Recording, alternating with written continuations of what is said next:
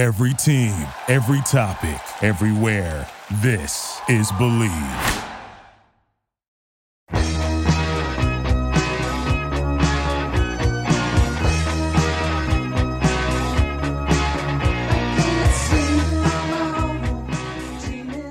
And welcome back to the Drivers Meeting Podcast presented by BetOnline. Make sure to head to the new updated desktop or mobile website to sign up today and receive your 50% welcome bonus on your first deposit. Just use our promo code BLEAV50, that's B L E A V 50, to receive your first bonus. Remember that all the sports are getting back going, such as NBA, NHL, and make sure to tune in to the MLB World Series that I believe starts tonight. So, BetOnline is the fastest and easiest way to bet on all your favorite sports, and it's where the game starts. So, we'll start off right away with, uh, I guess, the hot topic that's been being talked about the past few days because this Sunday we had a, a rare occurrence, usually only going to happen a few times a year, where we had the F1 race and the NASCAR Cup race taking place at the same time. And, you know, that draws a lot of people to make some comparisons and things like that. And it's kind of a thing that we've talked about a lot before in the show as far as like presentation and broadcasting and now it's like really a thing that everyone's talking about because they got to see it really happen uh, twice because the races were going on at the same time. Kind of benefited a little bit. Nascar had a little rain lightning delay for about 30-ish minutes that kind of pushed it back to where it wasn't you know the f1 race was able to finish uh, well before the nascar race was able to finish given they are a little bit shorter as well. But um, I just opening thoughts. I mean, uh, do you think all the comparisons are, are, fair to make, you know, to the USGP, to, you know, the Hollywood Casino 400 at Kansas? No. I mean, think about what you just said. You said it's the United States Grand Prix and it's versus the Hollywood Casino 400, which literally just by itself sounds like just the goofiest comparison you could possibly make, right? So, but we naturally are competitive, um, uh, just as sports fans, and our thing is the best. And uh, I've seen a lot of talk about like, well, you know, why can't somebody like both of these things? It, we can't, as motorsports fans, we can absolutely do that. But I think the U.S. Grand Prix and Formula One as a whole serves as a really good comparison for the direction that we have gone, both marketing our sport and kind of the procedure of putting on a race in a racetrack, what racetracks we're going to, how to generate hype, how things look on social media with their uh, stuff, interaction with the drivers, um, attendance, uh, TV is, is, is a role in this as well. All, the way the race is covered in Formula One compared to how it's covered um, in NASCAR. I mean, all of these things provided really stark contrasts. And I felt like Jenna Fryer's piece, who Jenna is works for USA Today, and she's not afraid to just go at NASCAR at times, which, like, God bless her. Um, there probably needs to be a little bit more of that. Uh, and she got a lot of flack for it from what I saw on Twitter. And I didn't think it was necessarily fair because she was just pointing out that the US Grand Prix felt like a big event. And when you go decision by decision and how these things have been handled over the last few years, it's really hard to find uh, a lot of flaws with how Formula One has done stuff here. Um, when you watch the Formula One broadcast, they don't really dumb it down at all. Uh, they're talking about some pretty high level stuff all the time. If you don't know what DRS is, that's your problem. Like, just you're coming along for the ride here. you're going to figure it out. They're talking about short pitting and strategy and uh, intermediate tires versus, or whatever, you know, the white tires, the soft versus the medium versus the hard. And they just don't really spend a lot of time waiting on you they're like, we this race is gonna be over in an hour and a half, and we we're not doing any infotainment in this. And the the pre-race ceremony, there's no pre-race. It's like, here we go, cars are on the grid, and they're going off for the formation lap. This is where we're at. This is the and look at all the fans, and they're hyped. So there's a pre-race show that's there for the people in attendance but actually, the broadcast is short, sweet, to the point. Let's go. Here's the race. No commercials. Our race is ton of fluff, ton of commercials. A lot of times you're like, ah, is everybody really like, is this, what are the stakes right now? Now in the playoffs, that's changed a little bit. And there's more on the line here um, on a given lap and in a given segment. Uh, but still, it does feel like there's a lot more dead periods in the race.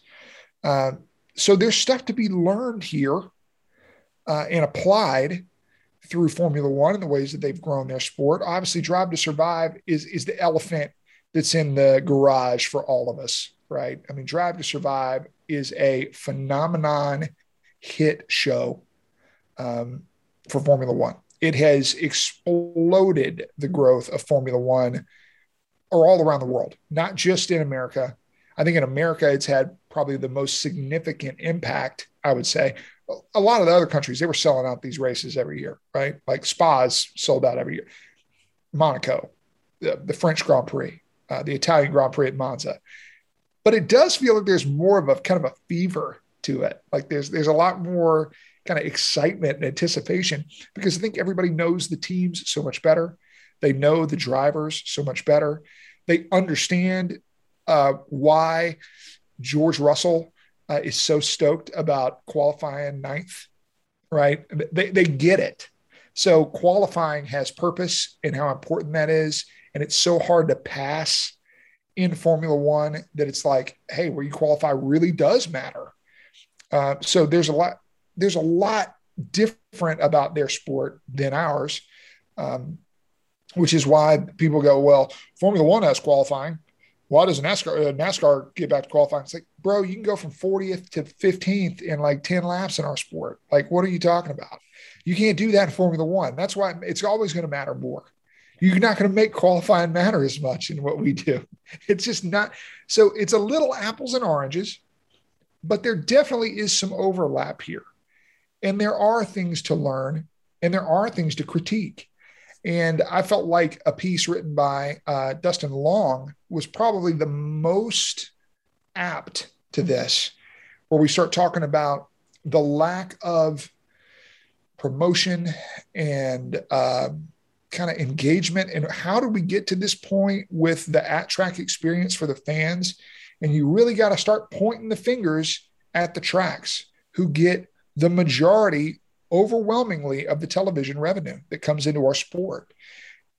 Dover Motorsports is a publicly traded company. They have to publish publicly their reports of income. And quarterly, they got $35 million from the television money. I believe this was not in a quarter. I think it might have been over the course of a year. They got like $35 million in television money. This is reported by Dustin Long, NBC Sports. If you guys want to click on the article, it's really good. Um, and in admissions revenue, they only made five million. So they're making seven times as much money from the television revenue as they are selling tickets. So selling tickets, how important is it really? And they found other ways to generate revenue. We're going to increase um, our spots of RV parking. We're going to, uh, you know, upsell. We're going to increase the price on vendors. Like people go, oh my gosh, man, I used to go to a NASCAR race. They had hauler merchandise haulers like crazy. Well, yeah, they weren't charging twenty or forty thousand dollars to park a merch trailer out in front of the the track. Like Brad Keselowski mentions that in the Dustin Long article where he goes, Yeah, I don't have a merch trailer. We have a Penske merch trailer with all three of us to try to save money. He said, and even then, we don't really make any money from it. Kyle Larson has spoken about that. When he goes to a dirt race, he can make 10, 15, $20,000 selling merch in a night. He goes out there, sells it, you know, signs autographs. He can interact with the fans. He's like, where's the incentive for me to do that at a NASCAR race? Like you, you've taken away all financial incentive. So I'm supposed to just show up and have my own merch trailer and lose money because why? And that limits uh, interaction from sponsors where this is obstructive I mean, to people that sponsor me, where it's like you're telling me for me to set up a display or something like that, it's going to cost more than I'm spending on sponsoring the car. so all of this has been done by the tracks, weird tactics and promotions, and really a different scale of where the money comes from. And look, there's probably people listening to this podcast right now, RJ, their eyes are rolling through the back of their heads about like, I don't give a shit how all these rich people make money. I just want the fan experience to be fun. And guess what? I'm with you. But you have to come to a le- at least a level of understanding of why it is the way that it is now. It is a series of decisions made by NASCAR and these tracks. And here's the thing if you're trying to turn a profit and your attendance is dipping, well, then what do you do? You go, uh, we got to find other ways to make a little more money, right? Let's raise the price. Oh, no, now you can't bring a cooler in here. We're going to charge for drinks. Uh, well, let's upsell the VIP pass and, and more infield parking spots. So now those infield parking spots used to be wider. Now we're going to skinny them up and we're going to try to sell more of them, right? Because we're, we're making money off that. And we're going to charge more for the merchandise stuff in the in the fan zone. And we're to so we're to find a way to make this money from a different area. And by doing that and by putting the squeeze on the people that are supporting the sport both as sponsors and as fans the experience gets a little worse. The money gets tighter. They're not spending as much in promotion right? Because they're like ah attendance is down. I don't want to promote it as much and it's less and less and less and less. And then I hear somebody on the track side, and this is where I am going to be very pointed.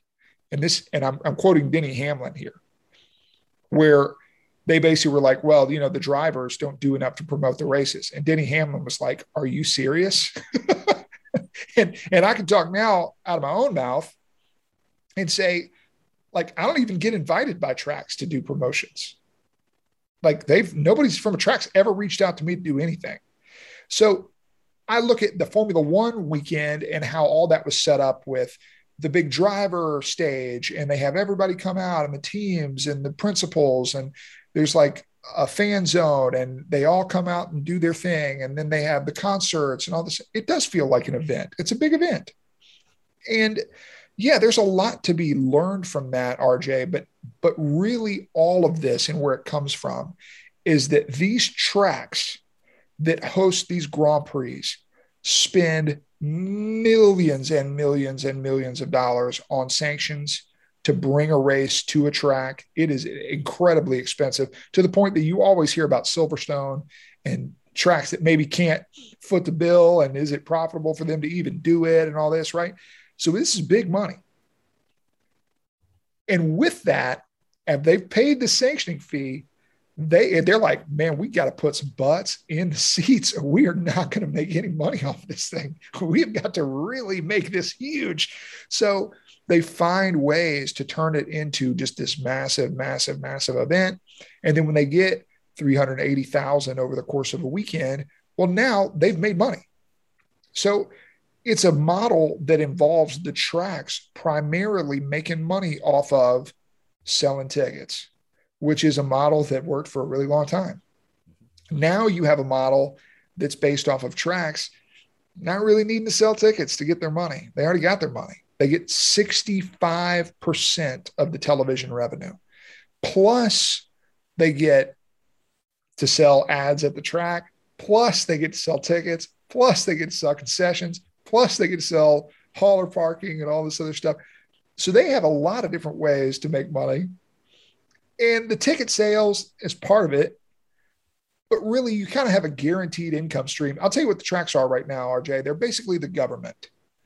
The government knows that they have tax income coming in every single year, right? So if there was like another additional thing, it's like, eh, well, whatever. We already have this guaranteed revenue stream. like it's already coming in. And that's kind of, it seems like a very laissez faire attitude from the tracks about this stuff. And also NASCAR from a promotional standpoint, when they've really aimed a lot of the marketing towards drawing in new fans rather than kind of rewarding longtime fans, right? Because what do the longtime fans want? It's not really that hard. Let me speak for you guys that are listening to the pod. What do you want? You want to be able to go to a race, have it be affordable, have it be like a good time for your family, to watch some good racing, and uh, like what else we want? Be good coverage on TV, you could probably list like a bunch of things, and really none of them are costing a lot of money to do. And so what I would say is like, well, if you know, we're worried about selling tickets, like drop the ticket prices. Like who gives a crap? Right. Like if you're not even worried about selling that many tickets, I mean, I get it. If it's Daytona 500, it's a big race, whatever. But if it's not, who cares? You get these big arenas, you basically give the stinking tickets away at this point, and it's better optics for the sport. It looks better for sponsors, for teams, for everybody. So, look, there's a lot of different things here. We could literally spend two hours on the podcast about optically how did Formula One look compared to NASCAR? it looked like they really kicked our butt. And then you looked at the TV numbers and you go, oh, well, NASCAR actually had doubled the amount of people watching it. Because in America, NASCAR is still the number one spectator motorsport. It's not even close. The Xfinity Series race had more people watching it than the Formula One race. So let's all calm down. Let's all look around and maybe look in the mirror and go, what can we do better? I think it starts with the tracks and promotions. I mean, that's where it, it has to start. They're the ones getting all the money. And guess what? Building a cactus and like an area for everybody to sit in the infield at Phoenix for and spending $200 million on it, that's not the answer, right? That's not how we fix this. Having the crew on Netflix with Kevin James that's not how we fix this when we're going up against great, interesting, dynamic content coming from Formula One. Of course, it's going to drive people to want to watch these races. Yeah, exactly.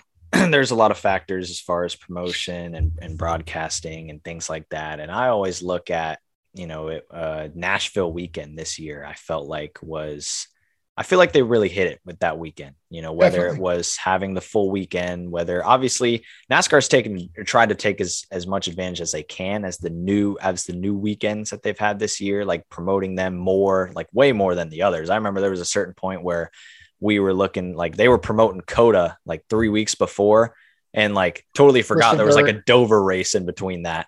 Like they were right. like, remember, in two weeks we have COTA and said n- not a word about like Dover uh, in the middle of that. Right. They were they were going crazy on on the new races. So, um, you know, which which and is they good. were successful. I mean, I would say RJ that they were. I mean, COTA was a success. Um, there was some hype around that. Bristol Dirt sold a lot of tickets. There was hype around it. Was it a shit show? Yeah, but you know what? We're going back. We're going to learn from it We're doing it again. Okay, so God bless them. It's going to be. It is an event. It is something you're going to tune in and watch. I'll give them credit on that. Uh, you know, I, I look at uh, the Nashville thing. That was a great point. That definitely hit. And the way it was done, getting country music stars involved, kind of making it an event in the area, it was a hit and it's a place we should have been going for a while now right and it was a great decision to go back so yeah these things happen over the course of over the year. I think all of those were positive changes. Like I, you guys know from listening to the pod, I was a anti Bristol Dirt. I, I still kind of am, but if it's going to become a staple of the series, then it, it kind of functions in the same way that the Roval does for Charlotte to kind of create two very different events at the same racetrack. And I understand it from a promotion standpoint. I, I get it. That's an example of good promotion is what I would say. Yeah. A bad promotion and seeming kind of whatever about it, it's like Texas.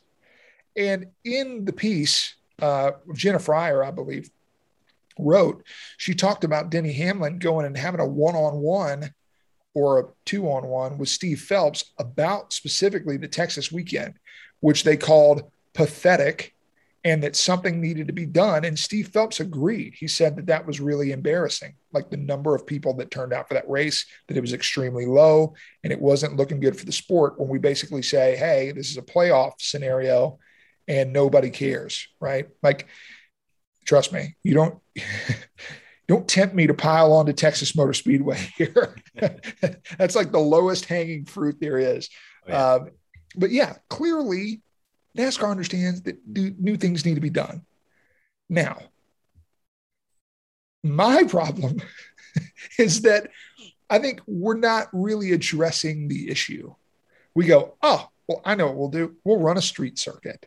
It's like, well, that's not really fixing the problem, is it? Right? That's just creating a new thing that will probably lose interest in a few years. They're like, ah, we need to go to Mexico City. I'm like, well, we already did that and it didn't work over the course of time. Oh, we'll do a thing at LA Coliseum. It's like, okay, so we're we're basically just what are we going to be? Are we going to be the traveling circus here where we just pop up with crazy new jumps and hurdles and stuff for like teams to not know what the hell's going on? Like that's weird. It's like we have a lot of history, great history in this sport with great racetracks. Like I think it's so cool they're testing the next gen car at Bowman Gray uh, right now as we're recording this podcast. That's really neat, right? That's really neat. So finding a way to kind of like interact with the history of the sport while still moving the sport in a uh, a new direction from a technology standpoint. That to me is like the perfect place for this. Uh, but it seems like we're just looking at new venues, new places, new whatever. And I don't know that that's really the way that we ought to be going yeah. with this. We, we got to address some different issues with how television broadcasts this, the times, the scheduling. Uh, we could shorten the season by quite a bit. Uh, there, there's a lot of different things that we could do, but it, it involves probably NASCAR and the tracks being willing to take a little less money from the pie. The teams get a little more. It becomes a partnership rather than a really one-sided situation which is what it is now um, last year it's hard to look at some of the numbers at the at the beginning of last season because of pandemic we weren't filling the crowds you know tv numbers were obviously a little higher because more people weren't at the races but i always look at the weekend last year at indianapolis and the cup series race had 5 million viewers the xfinity race had 3 million, I believe, two or 3 million. IndyCar was right around the million. Um, and that whole weekend was obviously put together. Didn't even have, you know, well, we did have practice for the Xfinity series and practice for IndyCar, no practice for Cup, but it was like a full Friday, Saturday, Sunday weekend. You had Mike Tirico was there. Uh, I think Danica Patrick was at that one. Can't remember who was all up on the the big uh, right. stage or whatever they were doing, but they really went crazy on promoting that whole weekend. And we can all agree that the Brickyard 400, you know, the cup cars on the oval is not like the greatest race in the entire world. But I felt they took a race that obviously isn't going to perform super well and made it into a thing that people wanted to tune in for because whether it was the history, whether they just enjoyed watching racing in Indianapolis, whether it was, I mean, it really was the cap off to what was a great weekend, a great Xfinity race on the road course, great IndyCar race as well cap it off with a Cup Series on the Oval, the big prestigious event, and it did big things, you know, on on the NBC network, big viewership. I mean, one of the biggest, you know, viewed races of the year that wasn't the Daytona 500.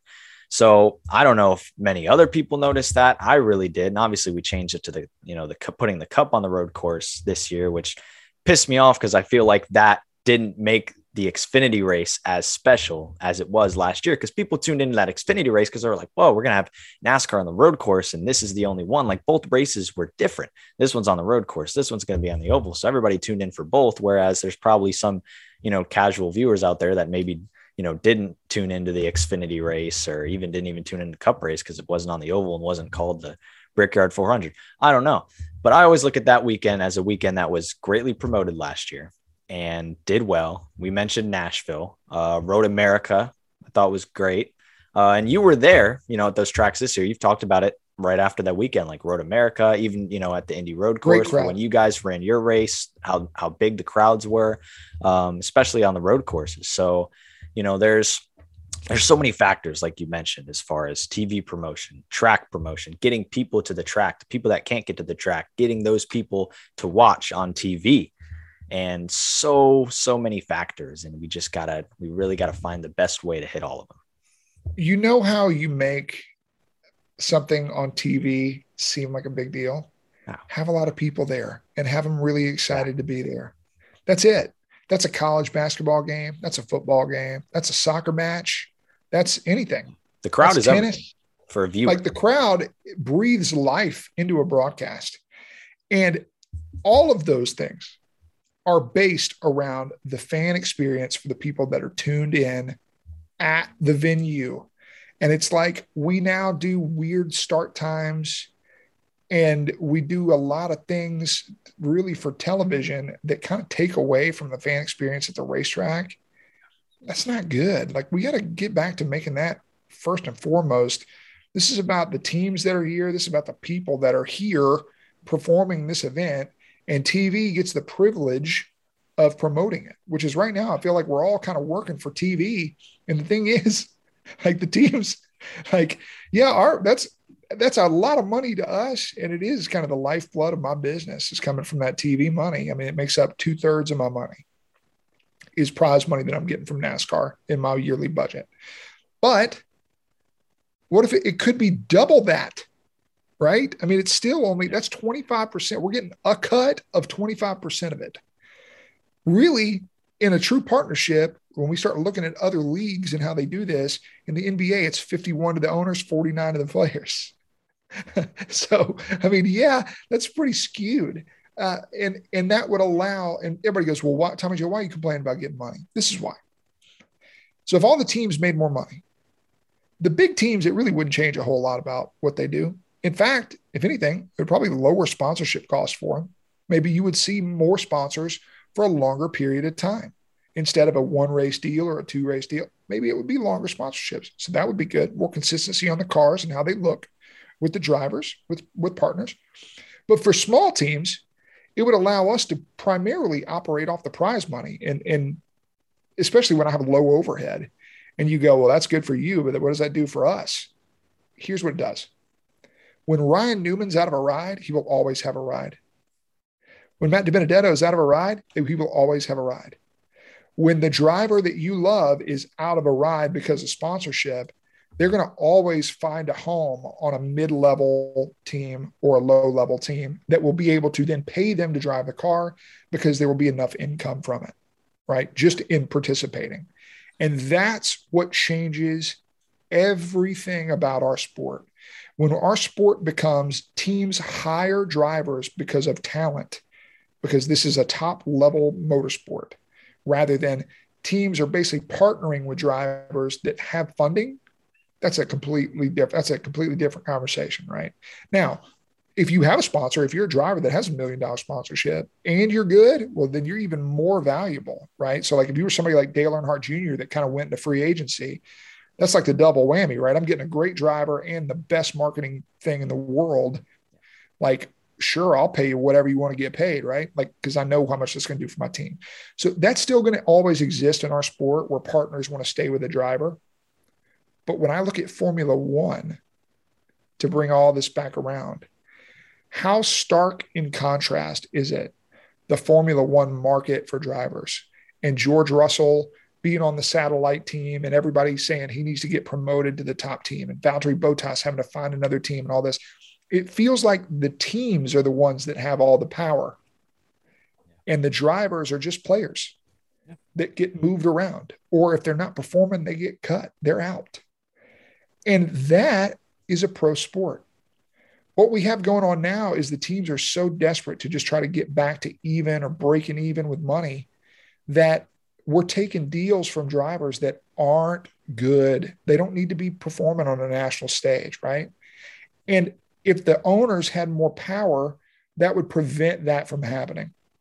Everybody that wants to complain about NASCAR all the short track racers are like, shoot, all you got to be in NASCAR is rich. Go out there and compete in NASCAR. You think that makes me feel good? Like I work my butt off, try to raise the money to come out here and do this, right? But at the same time, I understand that's what's allowing me to do it. My partners, like A and Adjusters and Market Rebellion, and my dad and Rodney that helped start Martins Motorsports. And then we had to find more money coming in, and Skyview and uh, Discover Denton and Diamond Gusset and all the people that we've got, Market Rebellion and everybody that's come on over the course of years to keep this thing going. That's who keeps it going, right? It's not Tommy Joe's doing a great job as a driver. like that's not it, right? So what you're trying to find is somebody that is good, but also can bring money, and that's hard. It's so hard. It's so hard to find those partnerships. Whereas if a team is already established, maybe I could sell my sponsors and sit here and say, "Hey, man, we've already got plenty of money. Look, Market Rebellion, you wanted to do." Uh, five races next year. Well, actually, now I can offer you 10 for the same amount of money because really we don't need the money. It's kind of like extra money for us. That's better branding. It's just it it's all around completely better for everybody. and it changes the way this thing works. And I see that dynamic in Formula One, and I'm so jealous of it. And not just because I'm a team owner over here or a driver. I believe that it will create the opportunities for talented people. Like there's still going to be pay to play in ARCA, right? Because it, it won't pay enough money. But let that kind of be the litmus test for a driver, where the idea is like if you kick ass in Formula Two or in Formula Three over there in Europe right now, and that's all pay to play, 100%. It's even a little pay to play in Formula One at times. But for the most part, the budgets are so crazy high and it costs so much money that like no drivers bringing enough money to just balance the book over there, right? Like, and everybody makes fun of the people that do. Like, think about Lance Stroll. Like, Lance Stroll still gets made fun of. Now, he's proven himself as clearly capable in an F1 car. And people are still like, oh, daddy's money out here. people still openly make fun of him. The media makes fun of him. Whereas over in NASCAR, we don't talk about that ever. And the reason why is because everybody's doing it. Everybody's doing it it's we're all so desperate for the money and that completely changes everything if we can get away from that right? So this is a big long spiel about the money and how all this is involved but it's how how does formula 1 look cooler than us? It's not one thing. It's not one thing. It's a hundred things and they're all decisions and things that have changed over the course of a long time. Like I said, it's something as simple as like, can I bring a cooler to the racetrack? Well, no, you're actually going to get charged for a bit. Right. Well, then some people don't want to go, right? Because they don't want to spend eight dollars on a on a beer or ten dollars on a beer. And so some people don't show up. And some people go, oh, I hate these stages. And so then they don't show up. And a few people go, oh, they're overcharging for parking. And a few people don't show up. It's not one thing, right? or they go, oh, my favorite driver retired, or uh, you know, I don't like how many commercials are on TV. It's not one thing; it's everything that adds up over time. And diehards like you and me, RJ, are going to keep watching. Yeah. But those people are fewer and fewer. I think a realistic goal, because let's think about this. Let's go straight comparison F1 to NASCAR, right? We're kind of dancing around it here. Yeah. Formula One, when they go to a country, RJ, they only got one race. We've got 30 friggin' eight in the Cup Series. All right. So that's, you're not going to get the same level of hype. Strip that away, though. I think a really good model is like golf. People are going to go, what the hell are you talking about? what does NASCAR got to do with golf? First of all, I like playing golf, but that's not the comp that I'm making. Yeah. Golf will have one sponsor for a weekend for an event right? For Thursday, Friday, Saturday, Sunday, it is the FedEx Open or whatever the heck it is, right? And for our purposes, that could be the FedEx 150, the FedEx 200, the FedEx 250, or whatever it is, right? Okay, that's easy. You can kind of bundle that sponsorship in a way there, makes sense for the tracks. But even more so, like golf, and this is the real key here is they have majors. Now, most people in the general public do not talk about golf, right? But when it's a major championship weekend, that becomes a little more kind of part of the sports culture, right? Now, there might be other stuff going on that weekend, but definitely everybody pays attention to these majors. NASCAR has majors. We have majors. We have the Daytona 500. We have the Southern 500. We have the Coca Cola 600. We have the NASCAR Championship. We have four majors. And they're actually kind of naturally spread out over the course of the schedule, like in traditional dates, beginning May, fall, into the year. Great. So we already have it. I think it's up to us as a sport to recognize that the race at Kansas Speedway it's just not going to ever be the same level of hype as some of these other events. Now, I think we can lean into that a little bit more and try to really generate a lot of buzz around these mega events for our Cup Series. Uh, and I think that's a good thing, right? You look at Bristol Night Race, it's a big deal. Talladega in the fall, big deal. Martinsville in the fall, big deal. It's hard to have 30 something big deals, right? It's just hard. Uh, like Dover, yeah, we race at Dover, but is that as important as the Coke 600? No, it's just not. But the the uh, PGA understands that the Travelers Championship isn't going to be the same level of hype as the Masters.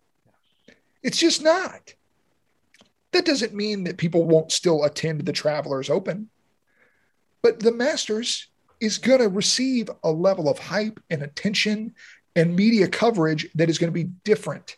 And we need to really promote that, RJ. I think that's what trickles into all this. And if you think about it over the course of a year, there can be those events that you're building to, they spike, and it kind of comes back down. And it's the diehards watching week to week. And then we spike and we get some more of those casual fans that we want to pay attention.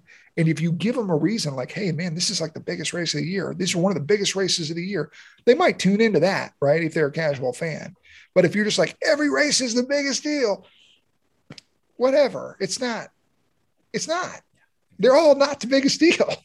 So, from an event standpoint, promote it to racing fans and then use your big events to try to promote to a more broader audience. Yeah. And when you watch a season, I mean, you could even relate this to, let's say, TV shows, movies. You're watching it, you watch episode by episode, and you want to watch the whole thing so you understand the storyline. What I think is really made another big factor of what's made F1 great is the storyline of the season, right? It's been Hamilton yeah. versus Verstappen there's been a lot other stuff going on throughout the field and and kind of you had mentioned on Twitter as well like and I'm sure a lot of people have too but you know what's going on throughout the field in F1 you know everybody I feel like every team every driver that drives for those teams back at the field whether they're running 16th or 4th they have a story and all of you know the people watching most of the people watching know their story and that's why they tune in I feel like I can't I can't tune into an F1 race halfway through and know what's going on because of all the things that happen throughout the race. I feel like you have to watch from at least the you know the very start to the very end to really get a grasp on what happened in that race to where I feel like NASCAR if you tune in stage 2 stage 3 you can get an update of where everybody's at but you know with all the cautions everything like that you just watch a restart and then you know there's a new race starting up stage 3 and one other point that I'd kind of thought of as well, you know, I, that I just mentioned how you kind of know the stories, the drivers throughout the F1 field. And this can be said for IndyCar too, because IndyCar has gotten Jimmie Johnson, Scott McLaughlin, all these other drivers from other professions, and they went crazy on promoting these drivers, right? Letting everybody know who they are. I mean, we know who Jimmie Johnson is, seven time champion. You may, casual viewer may have not known what Scott McLaughlin has done other people, you know, that have raced in IndyCar as well. But I made kind of a list of drivers at NASCAR. Just a kind of a quick list, you know, a few in Cup, most of them in Xfinity though. You have James Davison, Kris Wright, Jade Buford, Santino Ferrucci, Sage Karam, and Loris Hezemans. Lots of more other drivers that go on that list as well. But I feel like drivers that have come over from so much other tough racing in the world and I feel like there's too many people that watch a NASCAR broadcast every week and don't know who those people are and don't know what they have done and haven't heard their stories. And I feel like their stories, you know, and we're not just, you know, this isn't even just talking about all the small teams back in the field and in Cup or Xfinity or Truck that, you know, would love obviously to be talked about every week given their stories, but just the drivers that I feel like the series can benefit if their stories are told because these are talented drivers. You got Kris Wright coming over and doing all this stuff. Jade Buford now, you know, and his team, Big Machine Racing, stepping up another level next season. Santino Ferrucci, you know, coming over, minimizing his IndyCar schedule to run these Xfinity races. Yeah. Sage Karam's over job. here running a truck race this weekend at Martinsville. Um, yep. And then Loris Hezemans, a Euro Series champion, probably going to be the Euro Series champion again this year. Um, and I feel like there's too many people that I see like, who is this guy? You know, what is he doing out here? Uh, even if they're running 25th or 20th learning, you know, for a smaller team. I feel like those are just one of the stories that I feel like isn't mentioned as much that really should be capitalized on. So let's let's go and uh, go back to an interview that we did uh, with Allen Bestwick, right? Yeah. And Allen Bestwick said, you know, the problem is we just don't have enough time in the broadcast to really dive into that. To which we were like, hmm, okay. Watch the Formula One race. They got half as much time as you, bud. Half as much time. They still dive into it. So it's really a decision that's made probably above Allen Bestwick's pay grade yeah. of who we're really going to focus on in this race and where the storylines are going to come from. It could be how the races go as well, because sure. I'm sure Bestwick was talking about maybe how races went in 2012, 2011 on ESPN, NASCAR races back or then. 1996, mm-hmm. right? Where you had fewer commercial interruption and there was a lot of time right? Now i mean in fairness yeah they're doing a lot of commercial breaks during these races. And it was watching them back to back in nascar compared to formula one Oof, boy was that a stark contrast right? Where you had basically seamless uninterrupted coverage and it was over in an hour and a half compared to a three and a half hour ordeal that was interrupted about every five minutes, it felt like. Um, not great. and that's tough, right? When, when you're dealing with an art, you're like, oh, we need to get casual fans. Well, who wants to watch that? Where it's broken up that much. Like that's just, it's a tough ask. Formula One restricted that because it actually, crazy thing here, helped the teams in the tracks. Because now when they sold at track sponsorship, for banners and signs and all that. It was like, yeah, this is kind of the only way you get on the broadcast, guys, is being on the car, on the teams, on the driver suits, being a part of the team, or doing at track banners, pit signs, whatever it is. Like that's kind of it. That's all you got. Yeah. So, or naming rights to to the to the race, right? So, like in America, it was the Aramco United States Grand Prix or whatever it is. That was it and by restricting the number of commercials, you actually increase the value of being a part of the event and the teams and all that. And right now, that has gone so far the other way towards television. I mean, look at the number of sponsors that have been a part of our sport that are no longer on a car, but run a commercial during a race. I mean, we'll use Coors Light, for example, right? Bailed out they were like, we don't want to sponsor a car. We're just going to be the official beer of NASCAR yeah. or uh, nationwide. All right, we're going to sponsor Dale. Uh, actually, we're backing out, but now they'll still run a commercial here or there. And it's like, all right, Lowe's. Now we're not sponsoring a car, but we'll run a commercial. Home Depot, Target, like all these companies that you go, well, they're, well, they're not on a car anymore, but they're sponsoring a commercial during the race. That's kind of weird. So where's that money going? That money's going to television, and none of it is actually getting to the tracks or the people putting on the race in the race teams. More problems, right? Is this stuff that is, again, it's not one thing. It's not one thing, but it's the TV contract, at least to the people that are paying it. They feel like, man, we're probably overpaying right now at least they, at least it seems like that way, right? Because they're basically kind of come up with more commercial breaks, more ways to sell ads. Uh, in car sponsorships cost money, right? We're we're riding along with the whatever the the Busch Beer onboard cam. Guess what? Busch Beer pays for it. So these are more ways for the TV networks to get some of that money back for the the fees that they're paying to have the race on NBC or Fox, right? So um, all that's tied into it. Like all of that kind of rolls together. It doesn't feel like it does, but when you're watching the race and you go, oh my God, it's too many commercials. Well, why is that? It's because the networks are trying to recoup the money that they're paying by now kind of saturating with that. And then they're like, oh, well, fans still tune in. So we're just going to keep doing it. yep, exactly. Um, and we'll switch gears here real quick to the Xfinity series for Martinsville this weekend. Kind of kind of just transitioning from what we were just talking about all the all the small teams the big stories the playoff stories um, obviously the xfinity series this week was um, i guess you could say the premier series since it was on nbc and the cup series was on nbcsn so uh, the xfinity series will be saturday night race at martinsville and it's been a playoffs where we have had one driver in the playoffs win a playoff race. And that was AJ Allmendinger at guess where? Charlotte Roval. Everything else has been won by either Josh Berry, Brandon Brown, John Hunter Nemechek, or Ty Gibbs, who are all not in the playoffs.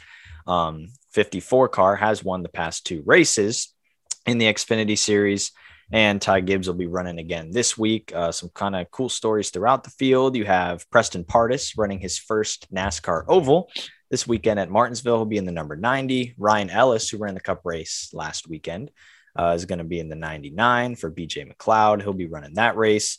Uh, throughout the field, you got JJ Yeley in the Bobby Dotter 17, Colin Garrett in the 26, Josh Berry defending his race win this time in the Jordan Anderson number 31, which I think is a real cool move for obviously Jordan Anderson Racing. They've had great drivers throughout the season. Josh Berry kind of gets the feeling that he's going back to defend his crown as as the right. most recent Xfinity Series Martinsville winner. Going to be probably a little bit harder this time, especially with playoff drivers going at it, because you're going to have a lot of playoff drivers going at it. Because um, you got Austin Cindric, AJ Allmendinger, pretty solid cushion going into this race for sure. They're both 47 up.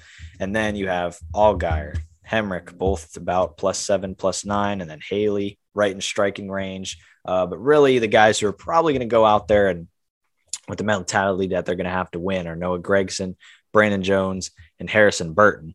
Uh, which is you know unfortunate fortunate wreck there at the end of Kansas for both Gragson and Burton, who were running very well. We're having a great battle on the racetrack with Sam Mayer three wide, didn't work out. And now both of them pretty much probably going to have to go out and win Martinsville. Brandon Jones has kind of just been lingering around the whole season.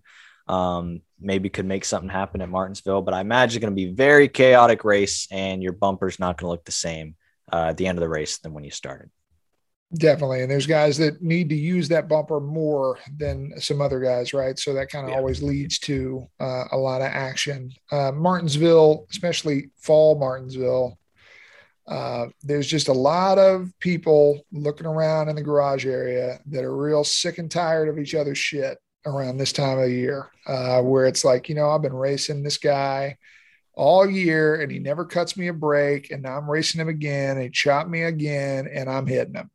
Yep. Uh, because it's a place where you can do that and not kill your car. So um, there's a lot, there's a lot to race for in the Xfinity Series field. There's a lot of like jibs and jabs kind of back between different drivers. I mean, I can say I've kind of gotten into some some uh, spats here lately with with a few different guys, and you know, I think about what we had going with David Starr there for a few weeks, right? And it's like now, is he going to hit me? Yeah, yeah, he might. Yeah, he might hit me. Uh, you know, we, we, go to these places, we think about those things, right? Where yeah. you look around at a field of 39 other drivers, like Noah Gragson flipped me off because I didn't give him the top last week at Kansas when he was running yeah, we're in the second stage, man. I'm trying to like race with a lucky dog here. The car in front of me is like seven car lengths in front. I'm trying to catch him. Like, no, I'm not giving you the preferred groove when you're running fourth. Like, whatever. I, but does Noah, if he gets to my bumper at some point, just jack me up just because he's like, I'm sick of this 44?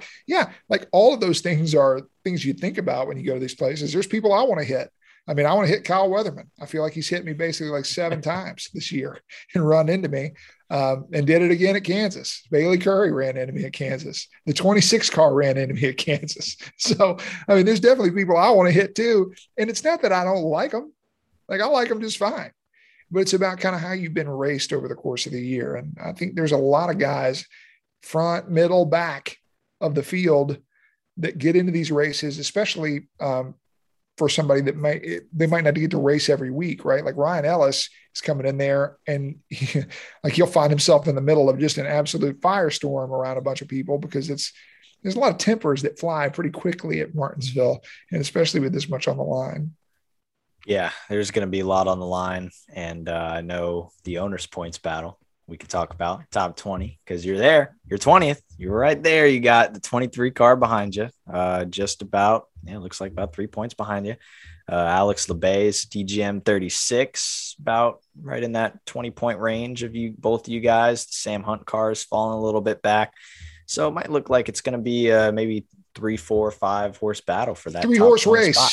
You know, really that that top twenty uh, in the owners' points comes down to the forty four, the twenty three, uh, the ninety two, and the thirty six. Really, uh, it's it's four cars for two spots, and Josh Williams is about fifteen points ahead of me right now. I think. Yeah, seventeen maybe. Yeah, it looks like 15, 17. about yeah, 17. Okay. So really you look at that as one spot on track. Uh, you got to beat him by 17 positions in two weeks to jump him. He's got a pretty good lead. Um, they got to be feeling pretty good over there on that 92 car uh, with two good runs. But yeah, it's it's four positions for or four cars for two spots. Um, and then over there in the driver point side, it's the same thing. It's me and Alex Labbe and Josh Williams. And then lurking back there is Brett Moffitt coming off a sixth place run um, this weekend at Kansas and, and really gave himself a shot, an outside shot, but a shot. He's still 37 points back of me. I think he's 20 back of Alex. Yeah. Um, eh, so he giving himself a shot at maybe getting into the driver money there at the end of the year in the top 20, which would be a heck of a thing because he didn't even qualify for Xfinity points uh, there for later. So, um, yeah, that's that's an interesting battle there in the driver standings.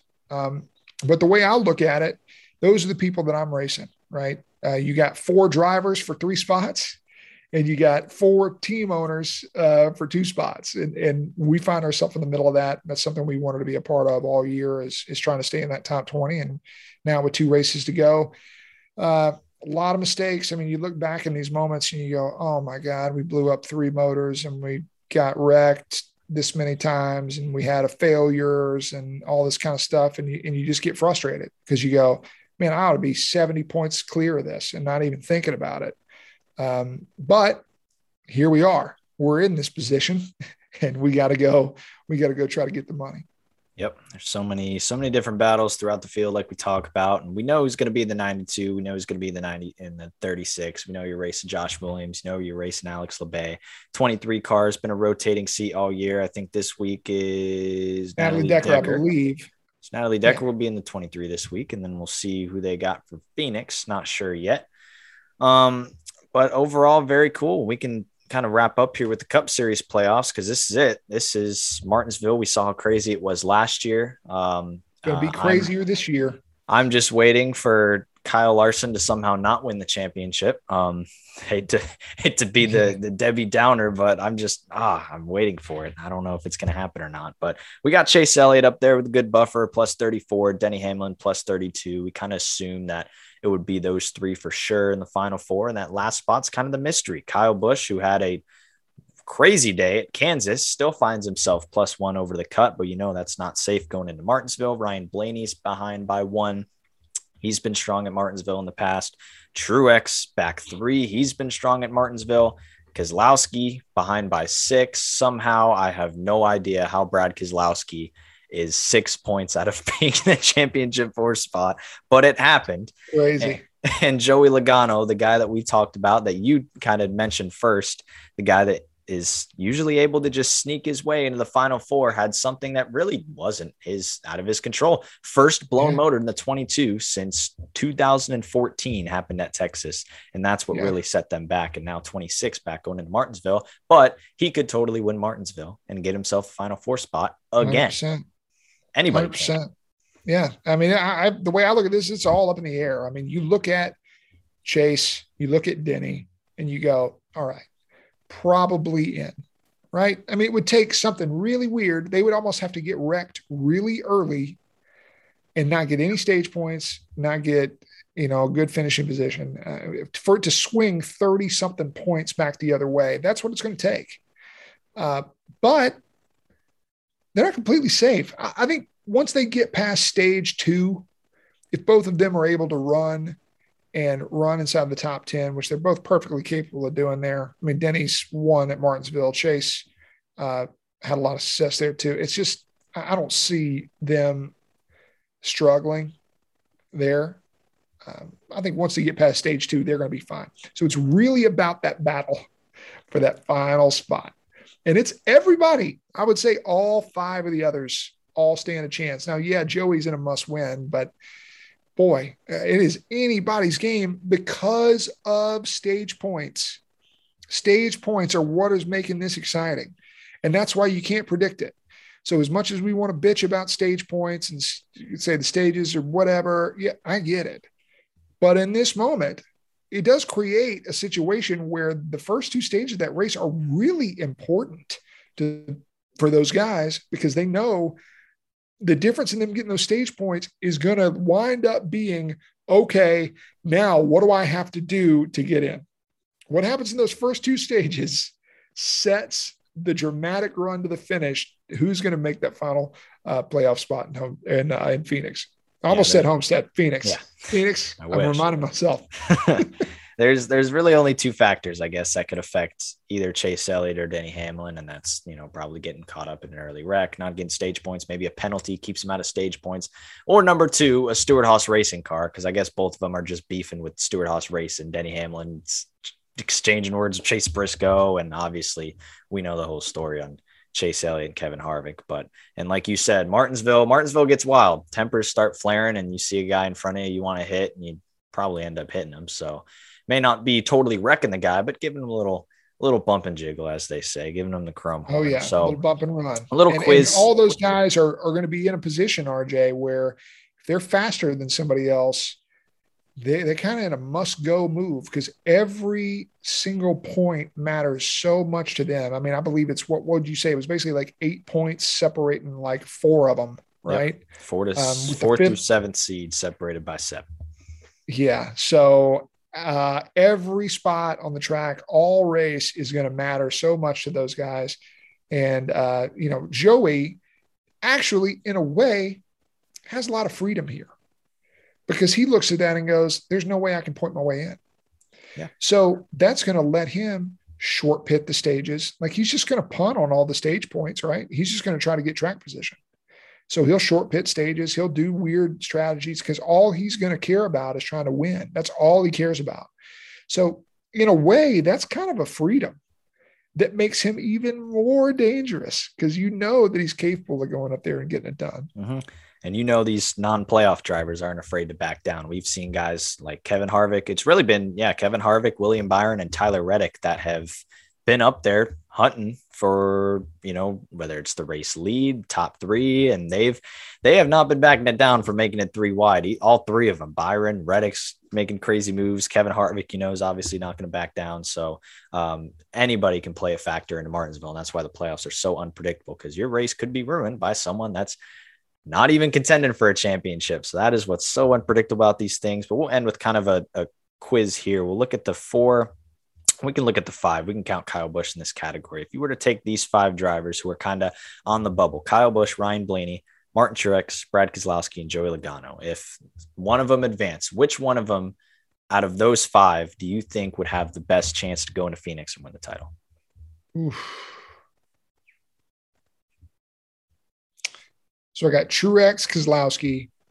I got Logano, Logano Blaney, and Blaney, Kyle and Kyle Busch.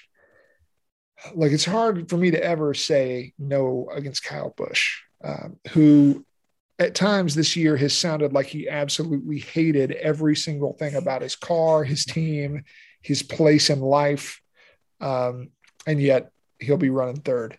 So uh, I I just think I'm going to take Kyle Busch, a two-time champion. Um, I'm probably going to take him uh, over the others um, as a, as a factor because you can just never ever write him out. Um, yeah, I'm, I'm going to bet on on KFB. Yeah, we're talking about a guy in the last two weeks that has slammed the wall at least three times, twice at Kansas, uh, gave out Steve O'Donnell's email during the race at Texas because he hated it so much. And he still won above the cut and could have a chance to fight for a title at Phoenix. I would go with probably Martin Truex Jr.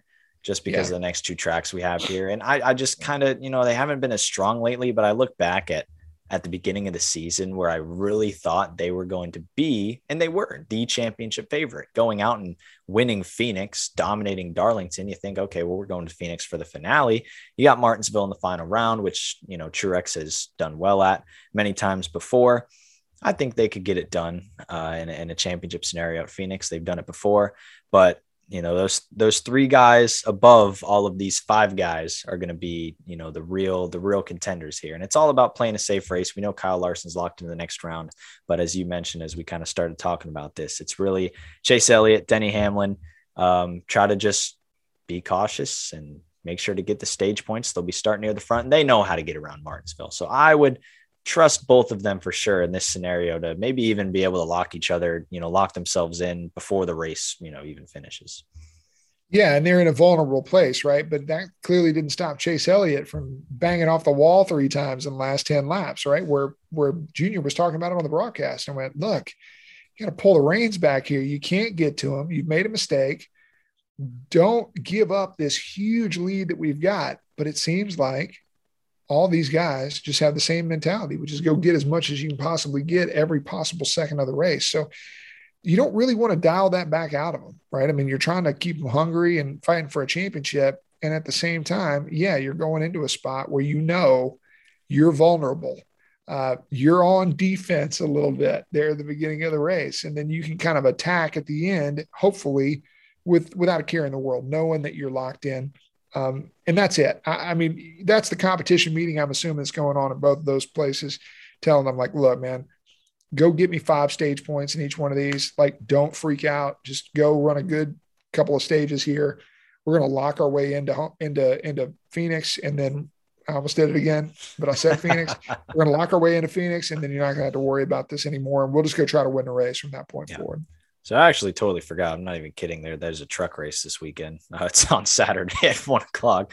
Um, a lot of people have kind of brought up the fact that like the truck series having for what seems like a 20 year break between races and now it's like all of a sudden oh the final four cutoff race is this weekend at martinsville after our last race was a month ago at talladega won by tate Holbrook. really weird sequence of events here for the truck series the winner before that was christian eckes vegas that race so um, very interesting but yeah we can kind of touch on the truck series a little bit here sheldon creed is kind of was considered championship favorite. He's plus five. Uh, we know John Hunter Nemechek's probably the favorite to win the title. He went during this off time and won an Xfinity race at Texas. So that's probably a good morale boost for him. But I expect a lot of chaos for all series this weekend. I almost forgot it was a doubleheader for Xfinity and trucks. So Xfinity or truck's supposed to be taking place at one o'clock on Saturday and then the Xfinity series at six, probably ending under the lights, which I think is very fitting. And then the cup race on Sunday. So lots of final four championship implications. We can make our championship four picks next week. And I'm sure you're excited about strapping into the number 44 car for the second to last time in 2021. Yeah, uh, obviously a lot to to race for for us, and uh, that we know this kind of sets the table for what we're going to need to do at Phoenix. So, had a lot of speed in the spring race there. We're able to get some stage points in the spring race. Um, need that same type of performance here uh, again from the 44 car. So, um, this is all about setting the table for Phoenix. Uh, this is about kind of kind of finishing off the year on a on a strong note, and uh, obviously only two races left in the history of Martins Motorsports, which which means a lot to me. We're going to Martinsville, um, which is a track that I've always cared about at first when I was a little kid, just because it had my name on it. Um, but now, as a veteran racer, is a place that I look forward to going and racing, and and uh, running well there still carries a lot of weight uh, from competitors uh, around in our series. It's it's a real special place, and uh, that fall Martinsville race really just feels like it always has so much so much stakes to it. So uh, we're looking forward to getting up there this weekend.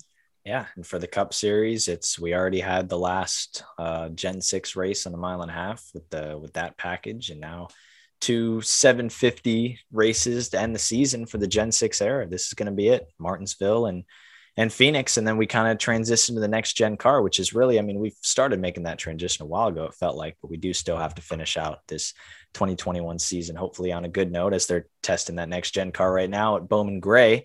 And I was kind of reading a little bit of what, because they released the quotes of what Tony Stewart had said. So I was like, oh boy, get ready to read those. But they were actually positive. So very, yeah. very good. Tony Stewart had a good test, good, Goodyear tire test. And then Dale Jr. and Clint Bowyer take some stuff to the booth. Get the old guys out. Get them, get them out on like Bowman it. Gray, which is really cool. Bowman Gray. I mean, that's kind of what the layout they're looking for to except they're going to run it in the LA Coliseum and not not Bowman Gray. But which we'll see how that goes next season. But man, Martinsville this weekend. Did they say the hot dog stand was going back up?